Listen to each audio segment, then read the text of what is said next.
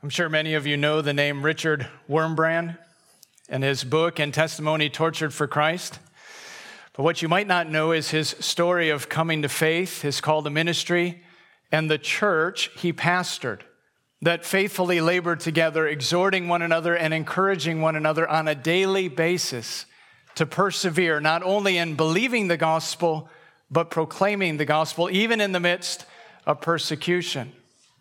For example, did you know Richard Wurmbrand was a Jewish agnostic before coming to faith?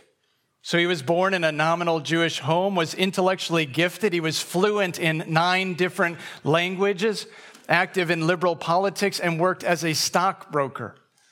And that he and his wife, Sabina, were first introduced to the gospel at the age of 27 when a German carpenter handed them a Bible while they were on vacation and urged them to just take the time to read at least one gospel.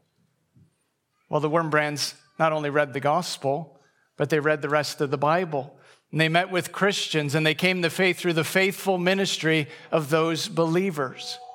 Shortly after, Richard felt called to the ministry, was ordained a Lutheran pastor, well known for his charismatic preaching.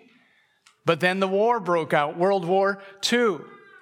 Nevertheless, the Wurmbrands and their church, so faithful Christians, continued to minister the gospel unafraid, exhorting one another and encouraging one another on a daily basis to persevere, to stand fast despite the persecution, smuggling kings out of the ghettos, preaching in bomb shelters, and passing out Christian literature to the soldiers fact, after World War II, when Romania became a communist state, Wurmbrand and his church, so faithful Christians, organized, printed, and distributed over 1 million Russian gospels to Russian troops that occupied Romania.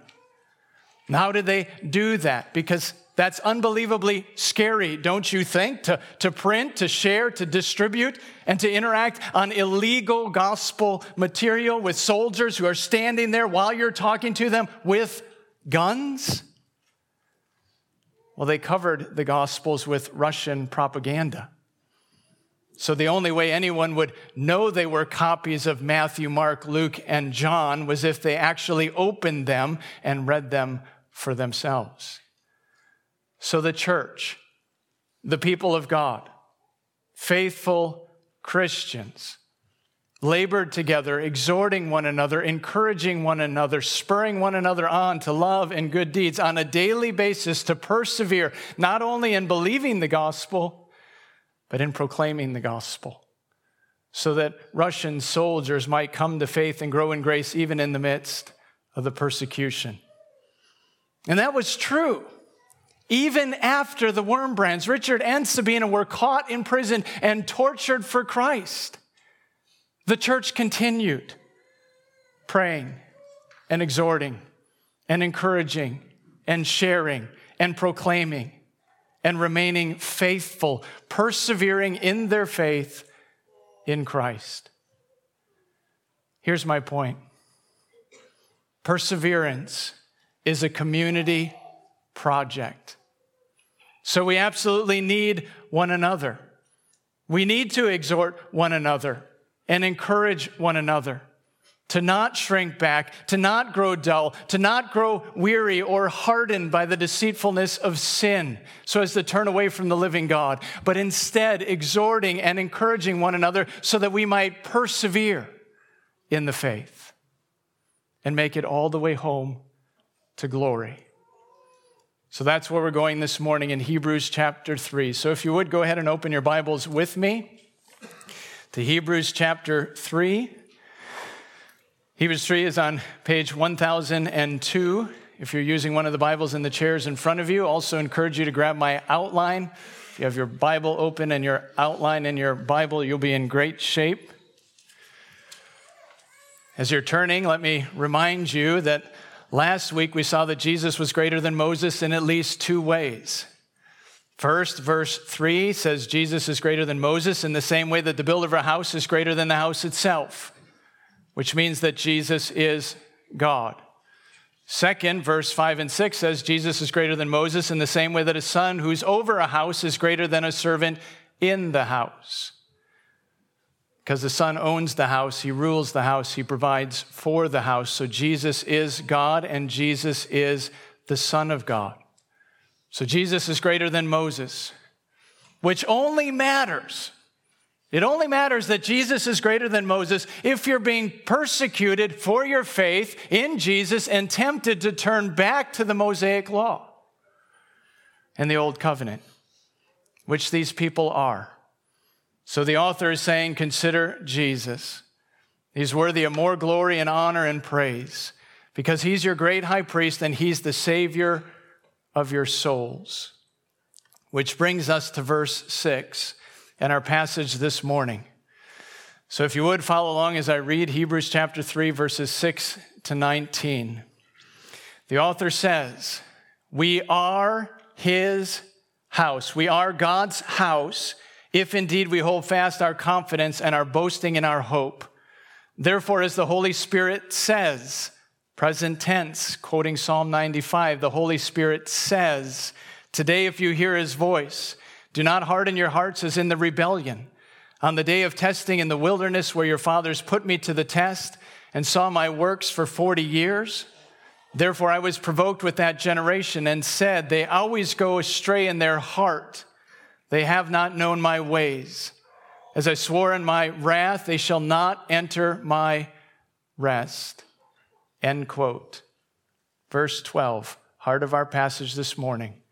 Take care, brothers, lest there be in any of you an evil, unbelieving heart leading you to fall away from the living God. But exhort one another every day, as long as it's called today, that none of you may be hardened by the deceitfulness of sin. For we have come to share in Christ, if indeed we hold our original confidence firm to the end. As it is said, again quoting Psalm 95, today if you hear his voice, do not harden your hearts as in the rebellion. For who, who were those who heard and yet rebelled? Was it not all those who left Egypt led by Moses? And with whom was he provoked for 40 years? Was it not with those who sinned, whose bodies fell in the wilderness? And to whom did he swear that they would not enter his rest? But to those who were disobedient. So we see that they were unable to enter because of unbelief.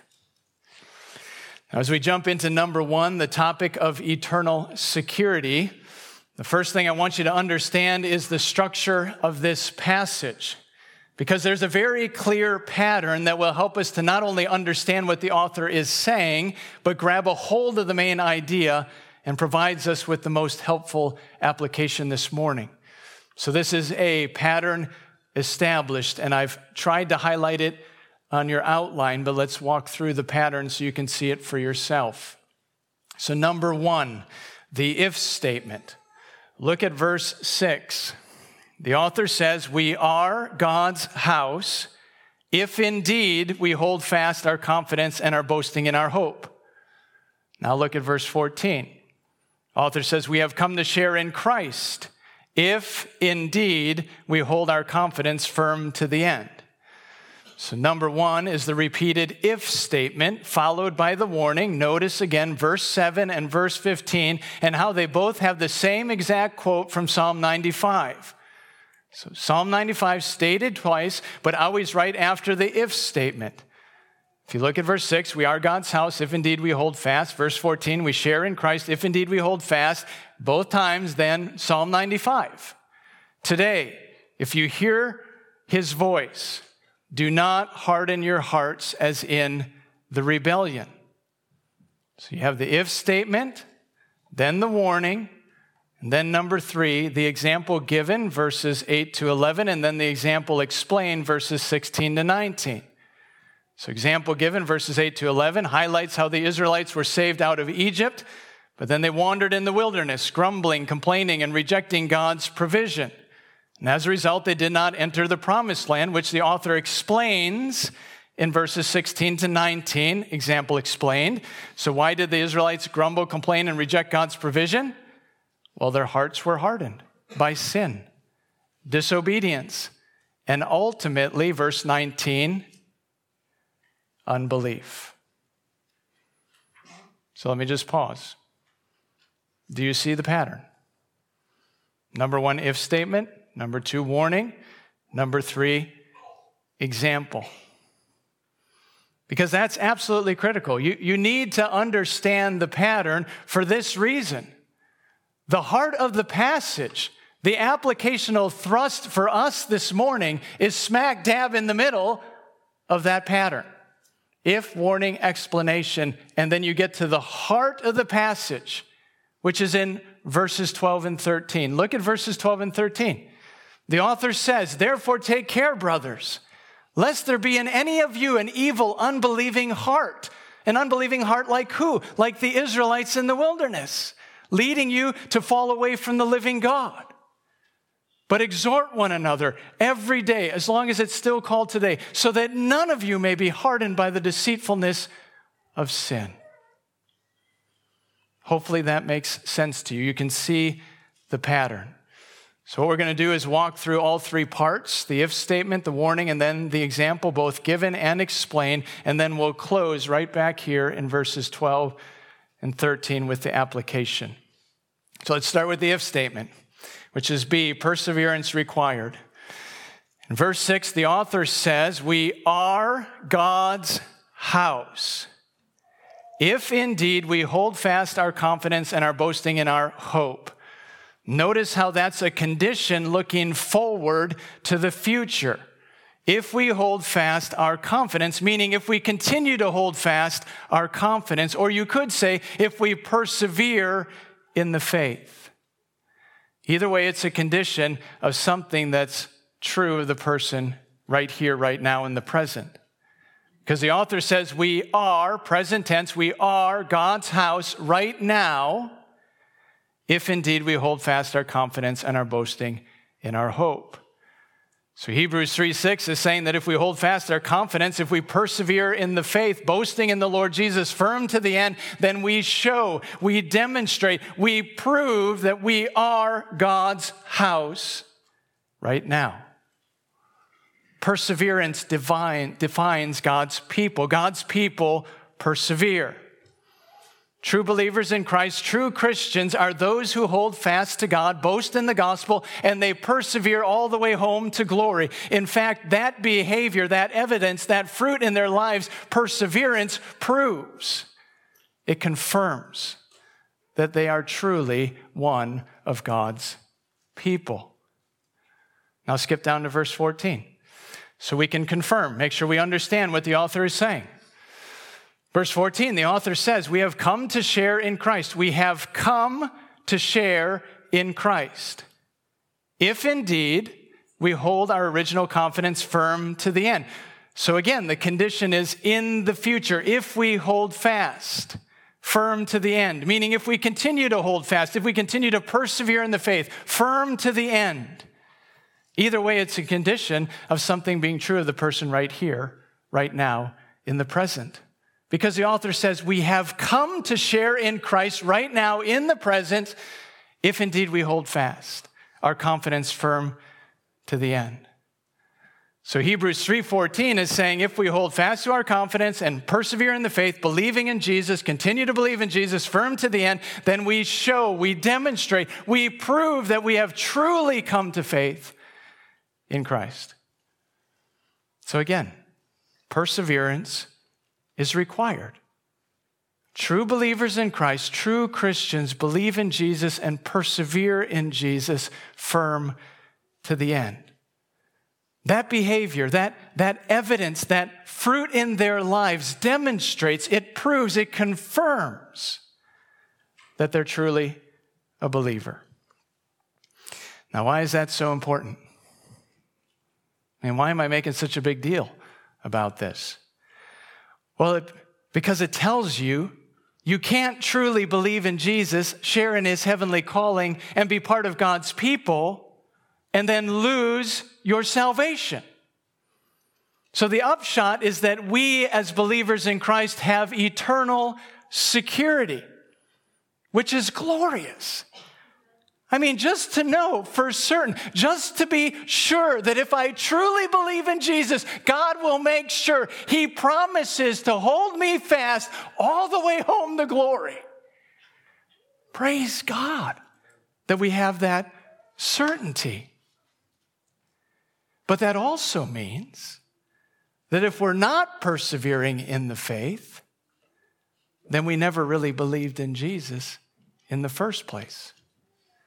I mean, just flip the verses around from positive to negative. Verse 6 would then say, if we don't hold fast our confidence, then we're not truly God's house. Verse 14, if we don't hold fast our confidence firm to the end, then we were never one of those who shared in Christ in the first place. Again, this is so helpful because it means we can truly say, once saved, always saved, and that we really do have eternal security.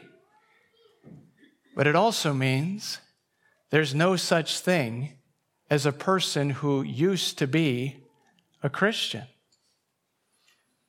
More accurately, it would be to say that they never truly were a Christian, demonstrated by their current rejection of faith. In other words, not holding fast, not persevering doesn't cause us to lose our salvation. Instead, it shows that we were never saved in the first place. Because true believers persevere in the faith. Not to earn their salvation, but as a working out of their salvation. So here's the question How do we do that? Well, I would argue by God's word, being at work in God's people, which means, I mean, what does it mean that God's word is at work in God's people? Well, it means warnings and promises. It means examples and exhortations, which is exactly what the author is doing. So, as we move from number one, eternal security, to number two, example of unbelief, let's look at the warnings that are given and the examples that are given right here in Hebrews chapter 3, starting in verse 7. The author says, Therefore, as the Holy Spirit says, present tense, so the Holy Spirit speaking to us right now this morning, the Holy Spirit says, quoting Psalm 95, Today, if you hear his voice, do not harden your hearts as in the rebellion.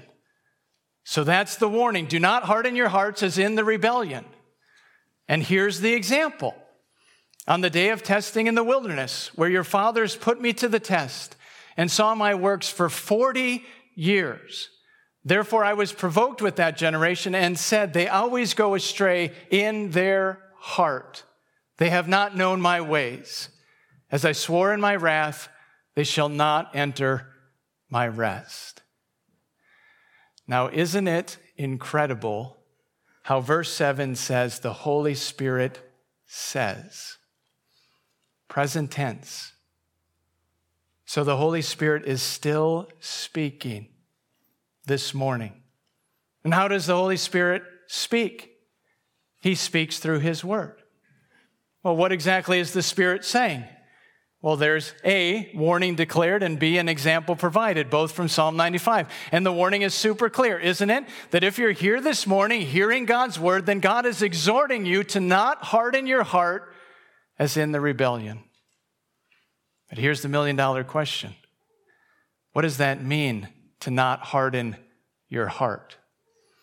Well, the same language comes up again in verse 14 when he says, But exhort one another every day, as long as it's still called today, that none of you may be hardened by what? By the deceitfulness of sin. So, in my mind, that warning sounds a lot like the soil types that Jesus gave us in the parable of the sower, Mark chapter 4. Because with soil type number one, the seed is sown on the hard soil and it's immediately snatched away. So there's no expression at all of saving faith.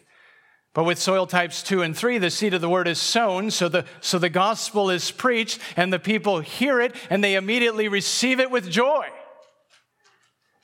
But when affliction or persecution or the worries of the world, the deceitfulness of riches, or the desire for other things comes in, the word is choked out, doesn't have its good effect, and the people die. Why do they die?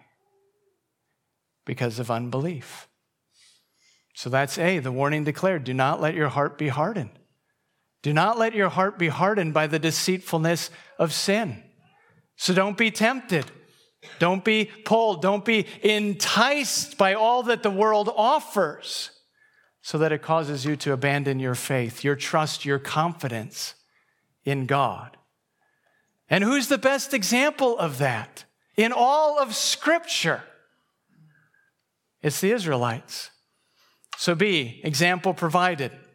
Because the author's main point in these verses is to give us a very serious warning on the way God has worked in the past, namely the way he dealt with Israel after the Exodus.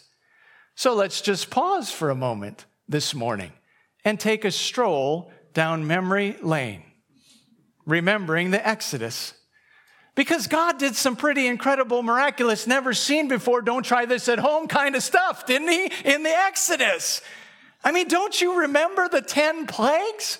So God brought about this unbelievable deliverance by judging Egypt through 10 plagues, signs and wonders, which finally broke Pharaoh's obstinance to let God's people go. But following their departure, Pharaoh changes his mind and he pursues them all the way down to the Red Sea where God puts an exclamation point on the fact that He is God and there is no other by doing what? He divides the Red Sea. So God's people live, glorious salvation, and Pharaoh's army dies. And what happens next?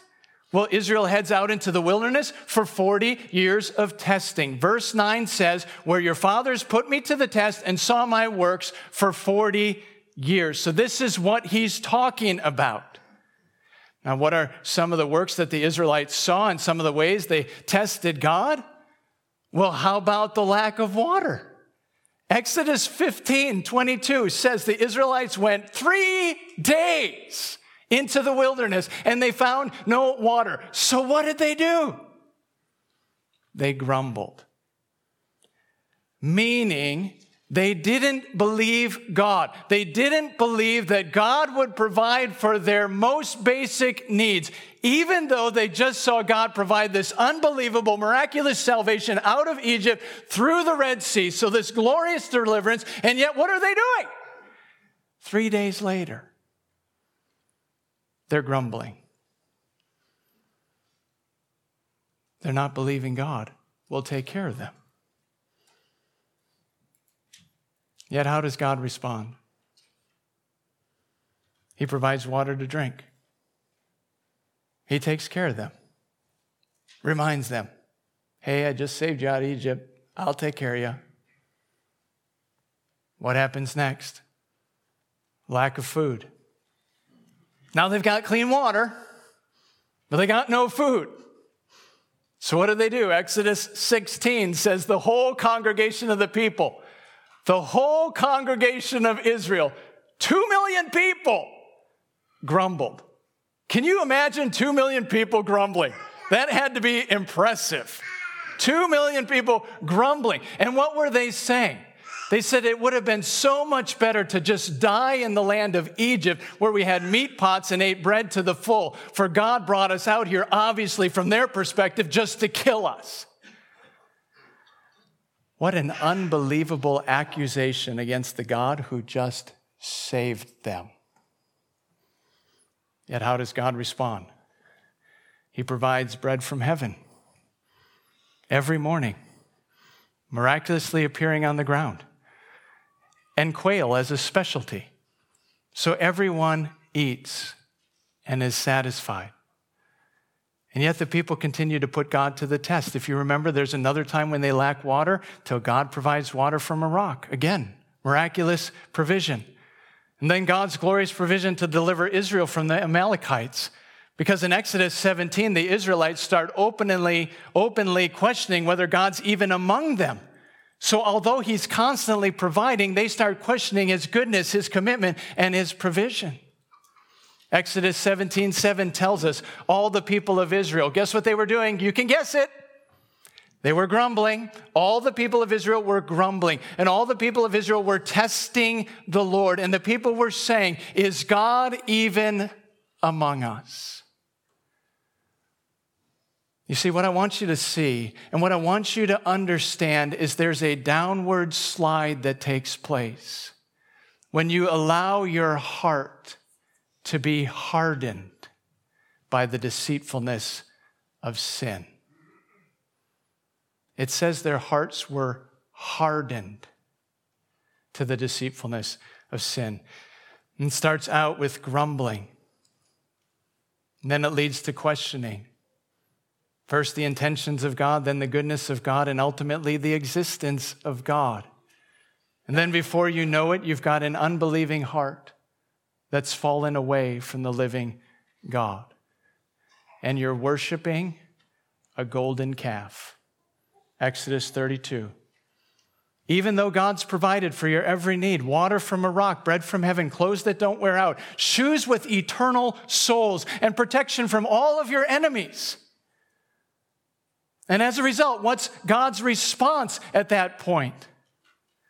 Hebrews 3:10 tells us, I was provoked with that generation and said, they always go astray in their heart. They have not known my ways. As I swore in my wrath, they shall not enter my rest.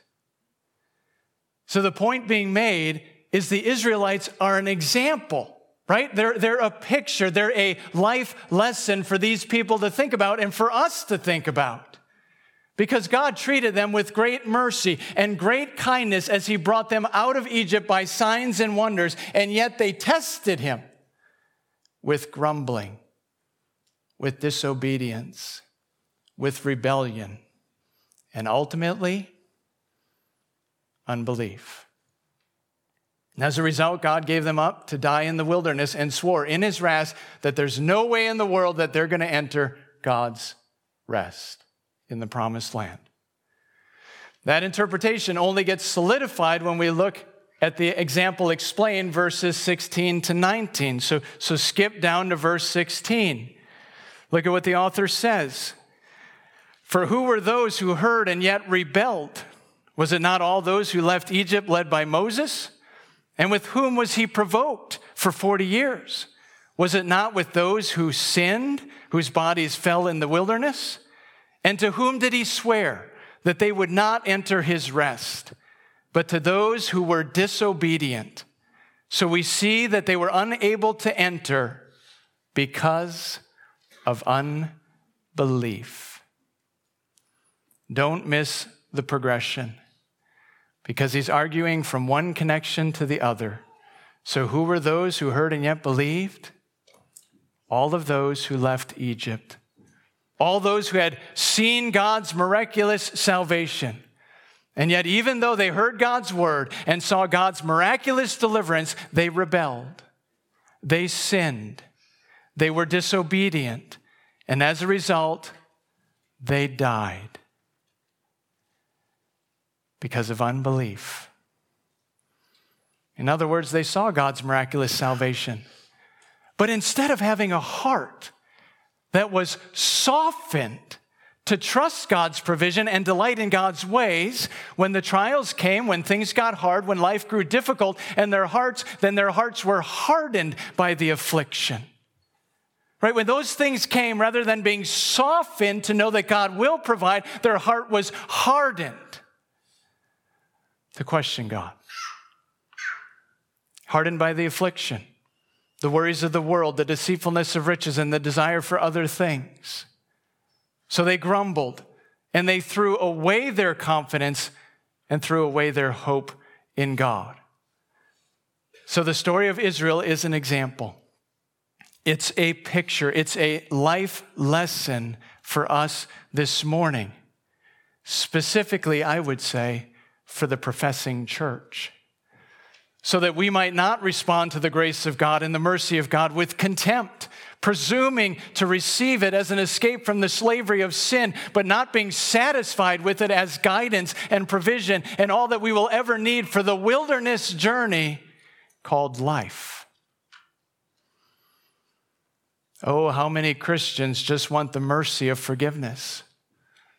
All they want is the grace of salvation so that they don't go to hell but they have absolutely no heart toward the things of God, no affection for the people of God, and no desire to live in constant communion with God, loving His Word and living for His glory.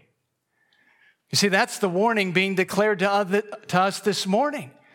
Verse 8, verse 15, stated twice so that we might get it. Today, if you hear his voice, do not harden your hearts as in the rebellion. So don't be like the Israelites, but instead learn from them. Look and see what God has done in the past so that you might have a soft heart to the things of God. A soft heart to the good news of the gospel so that you might persevere in your faith firm to the end.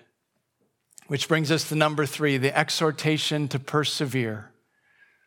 Follow along as I read verses 12 to 14. As I said earlier, this is the heart of the passage. The author says, Take care, brothers, lest there be in any of you an evil, unbelieving heart, leading you to fall away from the living God. But exhort one another every day as long as it's called today, that none of you may be hardened by the deceitfulness of sin. For we have come to share in Christ, if indeed we hold fast our original confidence firm to the end. So obviously, this is a clear call to all believers. Verse 12, he says, Take care, brothers. Yet the first thing the author does is speak directly to the individual by saying, Lest there be in any of you an evil, unbelieving heart leading you to fall away from the living God. So, how in the world could any of these individual believers fall away from the living God? Especially when verse 14 is teaching eternal security. Well, I would suggest that right now they're just professing believers who will demonstrate that they really are true believers if indeed they heed the warning and persevere in the faith. But if they're not true believers, then they'll be no different than the soil types one and two in Mark chapter four. So, if you will, the seed of the word is being sown right now, right? The, the gospel is being preached, and they're hearing it, they're receiving it, and by God's grace, they're believing it. So that when the affliction comes, the persecution comes, which in Hebrews it's absolutely coming. Persecution is right around the corner. Worry of the world, the deceitfulness of riches, the desire for other things, it is coming. They're hearing this word. By God's grace, it doesn't get choked out. They heed the warning, they believe the warning, they see the example, and they say, I'm going to persevere in the faith. I'm going to keep clinging to the Lord Jesus Christ. But if they don't, then they will die in unbelief. Let me just pause for a moment to speak to any of you who are here this morning, who are so close to Christianity. You've seen God's miraculous work. You've seen it in other people's lives. You've seen their deliverance from sin. You've seen the radical transformation take place in their lives. And yet, you personally have not yet put your faith in Christ or you personally would be very quick to profess faith in Christ, but you're being tempted by some of these things affliction, persecution, the worries of the world, the deceitfulness of riches, or even just the desire for other things. but you know you're being tempted. You're being pulled away. The worries of the world, the deceitfulness of riches is yanking at your heart, calling you to have an evil, unbelieving heart that leads you to fall away from the living God. Oh, I appeal to you. Look at what God has done in the past and the example that He's given to us, not just in the Exodus, but in the gospel, in the finished work of the Lord Jesus Christ on the cross. Because God is a God who saves. That's the glory of the cross. Look at what God has done. Look at the sinless life of the Lord Jesus Christ. Look at his sacrificial death on the cross. He did all of that for your salvation. Allow the glory of the gospel to soften your heart. To recognize that what you deserve is God's wrath but what you're being offered is God's grace, God's salvation. God is a God who saves. And God is a God who promises that He will provide, that He will protect, that He will cause us to persevere to the end. You can trust Him. So I invite you to repent. I invite you to believe. You do understand. God is the God who saves, and God is the one who will cause you to persevere. But that doesn't go against the need for you to repent and believe. That's an outworking of that. So I invite you to repent, to believe, and I exhort you to put your hope and your trust and your confidence in Christ's finished work on the cross, that you might be forgiven of your sin, that you might have the glorious hope of eternal rest in heaven. I appeal to you to believe, and I appeal to you to keep believing. Because verse 12 is a call to persevere in the faith, to not let your heart become evil or unbelieving.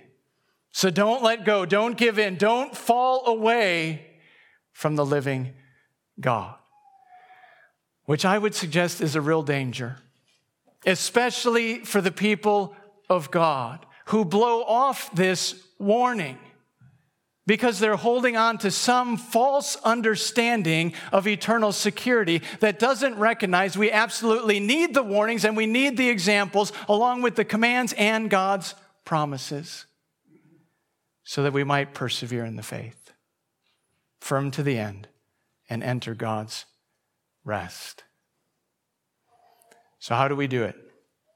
Meaning, what's the process? What does it look like on a daily basis? Well, I would suggest that's B, our desperate daily need to exhort one another. Verse 12 says, Don't have an evil, unbelieving heart that causes you to fall away from the living God, but, here's the contrast, but instead exhort one another every day, as long as it's called today, that none of you may be hardened by the deceitfulness of sin.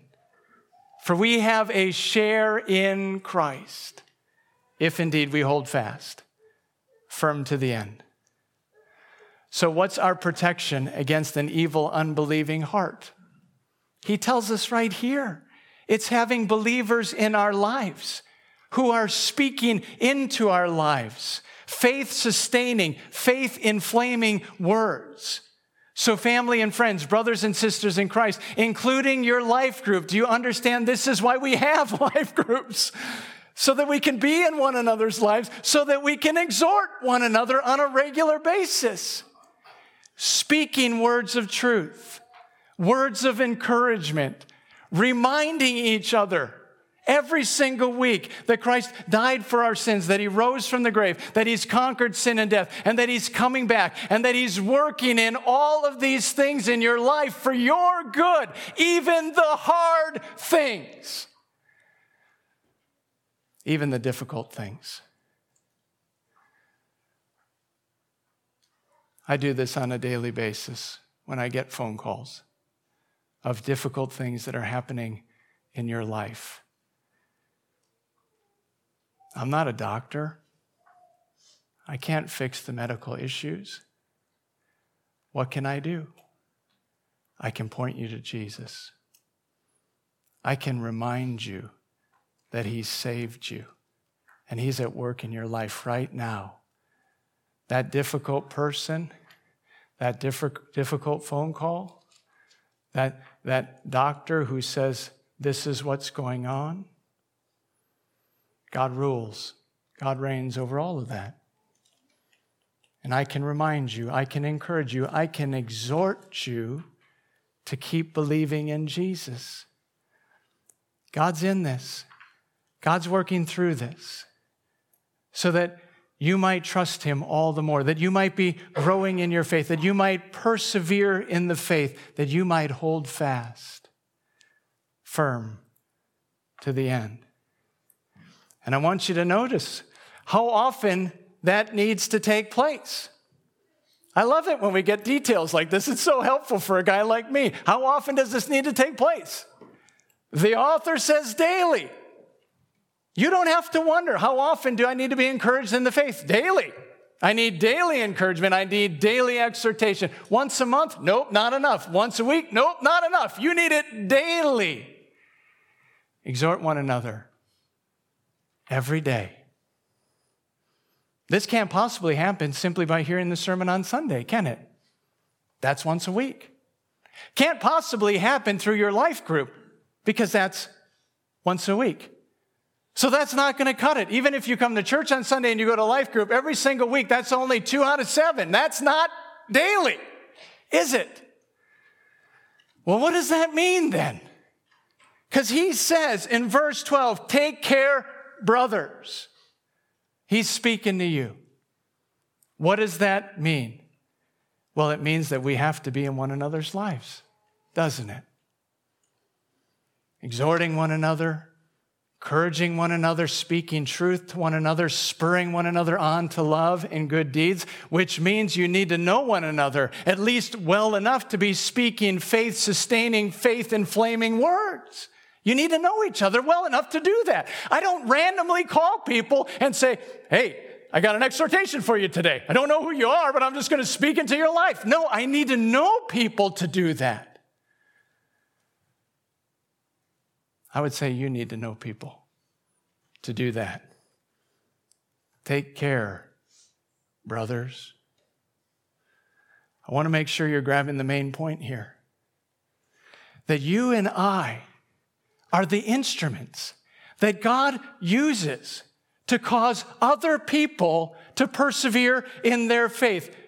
God uses us as instruments to cause other people to persevere in the faith, which means perseverance is a community project. I need you to help me to persevere in the faith.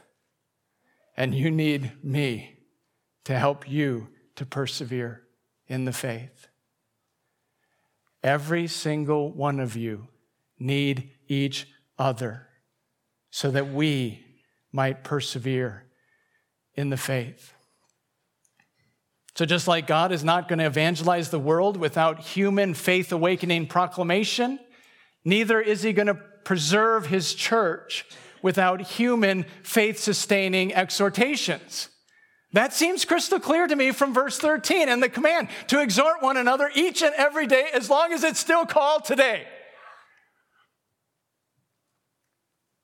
If you have breath in your lungs, you should be involved in another believer's life, and they should be involved in your life. And when you get together for coffee, and you look at one another and you say, hey, what are we supposed to be doing here? You should say, well, Hebrews uh, 3 13 says we should exhort one another, we should encourage one another, and we should spur one another on to love and good deeds, reminding one another of the good news of the gospel so that our hearts would be softened on a daily basis so that we make it home to glory. Here's the question that I think needs to be asked Where's your heart this morning? Because that seems crystal clear to me in this passage, right? Your, your heart is moving one direction or the other. Where's your heart? Which direction is it moving? Are you being hardened by the deceitfulness of sin? Is, is the world pulling you? Is it, is it tugging you? The deceitfulness of riches. We live in America, holy smokes, the deceitfulness of riches. If I can just have one other thing, I'll start giving to the church. If I can just get that last toy, if I can just keep up with that other person, or the worries of the world. I just got a lot of stuff going on. It's tugging.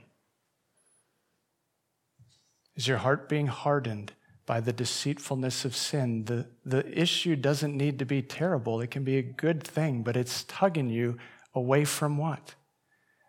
Your heart is either being hardened or it's being softened. So if it's being softened, what is it being softened by? It's being softened by the good news of the gospel. It's being softened by the reality of God's word. It's being softened by the warnings and the examples that were being given in Hebrews, because this is just the start of it in Hebrews 3, right? He keeps warning. He keeps painting this glorious picture of the Lord Jesus Christ. He is worthy of worship and he will save us from our sins and he will take us all the way home to glory. You need to glory in that Jesus, but he also warns us. He doesn't have any tension with both things at the same time. Here's Jesus, glory in Jesus, and you need to be warned. Is your heart being softened by that? The warnings and the examples and the commands and the promises. Which way is your heart going this morning? Is it hardened, being hardened, or is it being softened? Second Peter super helpful. Chapter 1 tells us that God's divine power has granted to us everything that pertains to life and godliness, by which He has given us His great promises, so that through them, His great promises, we might escape from the corruption that is in the world. Because of what does Peter say? The deceitfulness of sin. Then what does he do? He lists these glorious qualities faith, virtue, knowledge, self control, steadfastness, godliness, brotherly affection, and love. And he says to you that if you're grounded in the gospel, these qualities are yours and they are increasing. Your heart is being softened and you're moving in this direction. Which way is your heart moving this morning? Is it being hardened by the deceitfulness of sin? Or is it being softened by the glory of the gospel? I pray that we would be like Richard and Sabina Wurmbrand. And specifically, the church that he pastored. Do you know that in the midst of the persecution, he pastored a church of a thousand people? How's that even possible? It's an underground church. So is it Richard Wurmbrand who's the mover and the shaker? No, it's the church. What did the church do? They faithfully labored together, exhorting one another and encouraging one another on a daily basis to persevere, to have soft hearts to the things of the gospel, believing the gospel, keep believing the gospel, and keep proclaiming the gospel so that others might come to faith and grow in grace, even in the midst of the difficulty. By God's grace, may that be true of us. Allow me to pray to that end. Oh Lord, how we need you to work.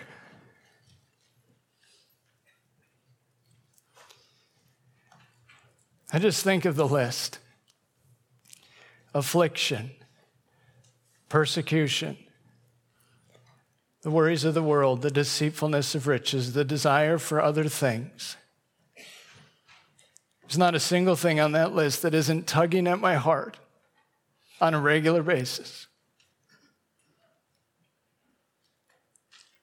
Lord, help us to be in one another's lives, encouraging one another, exhorting one another, spurring one another on to love and good deeds, to love the Lord Jesus Christ, to glory in the gospel that he died for me.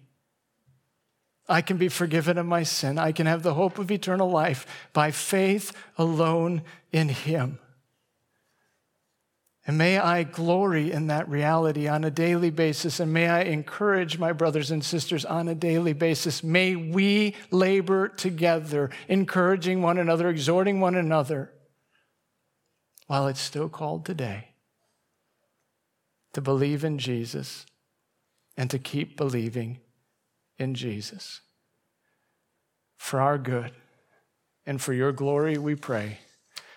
In Jesus' name, amen.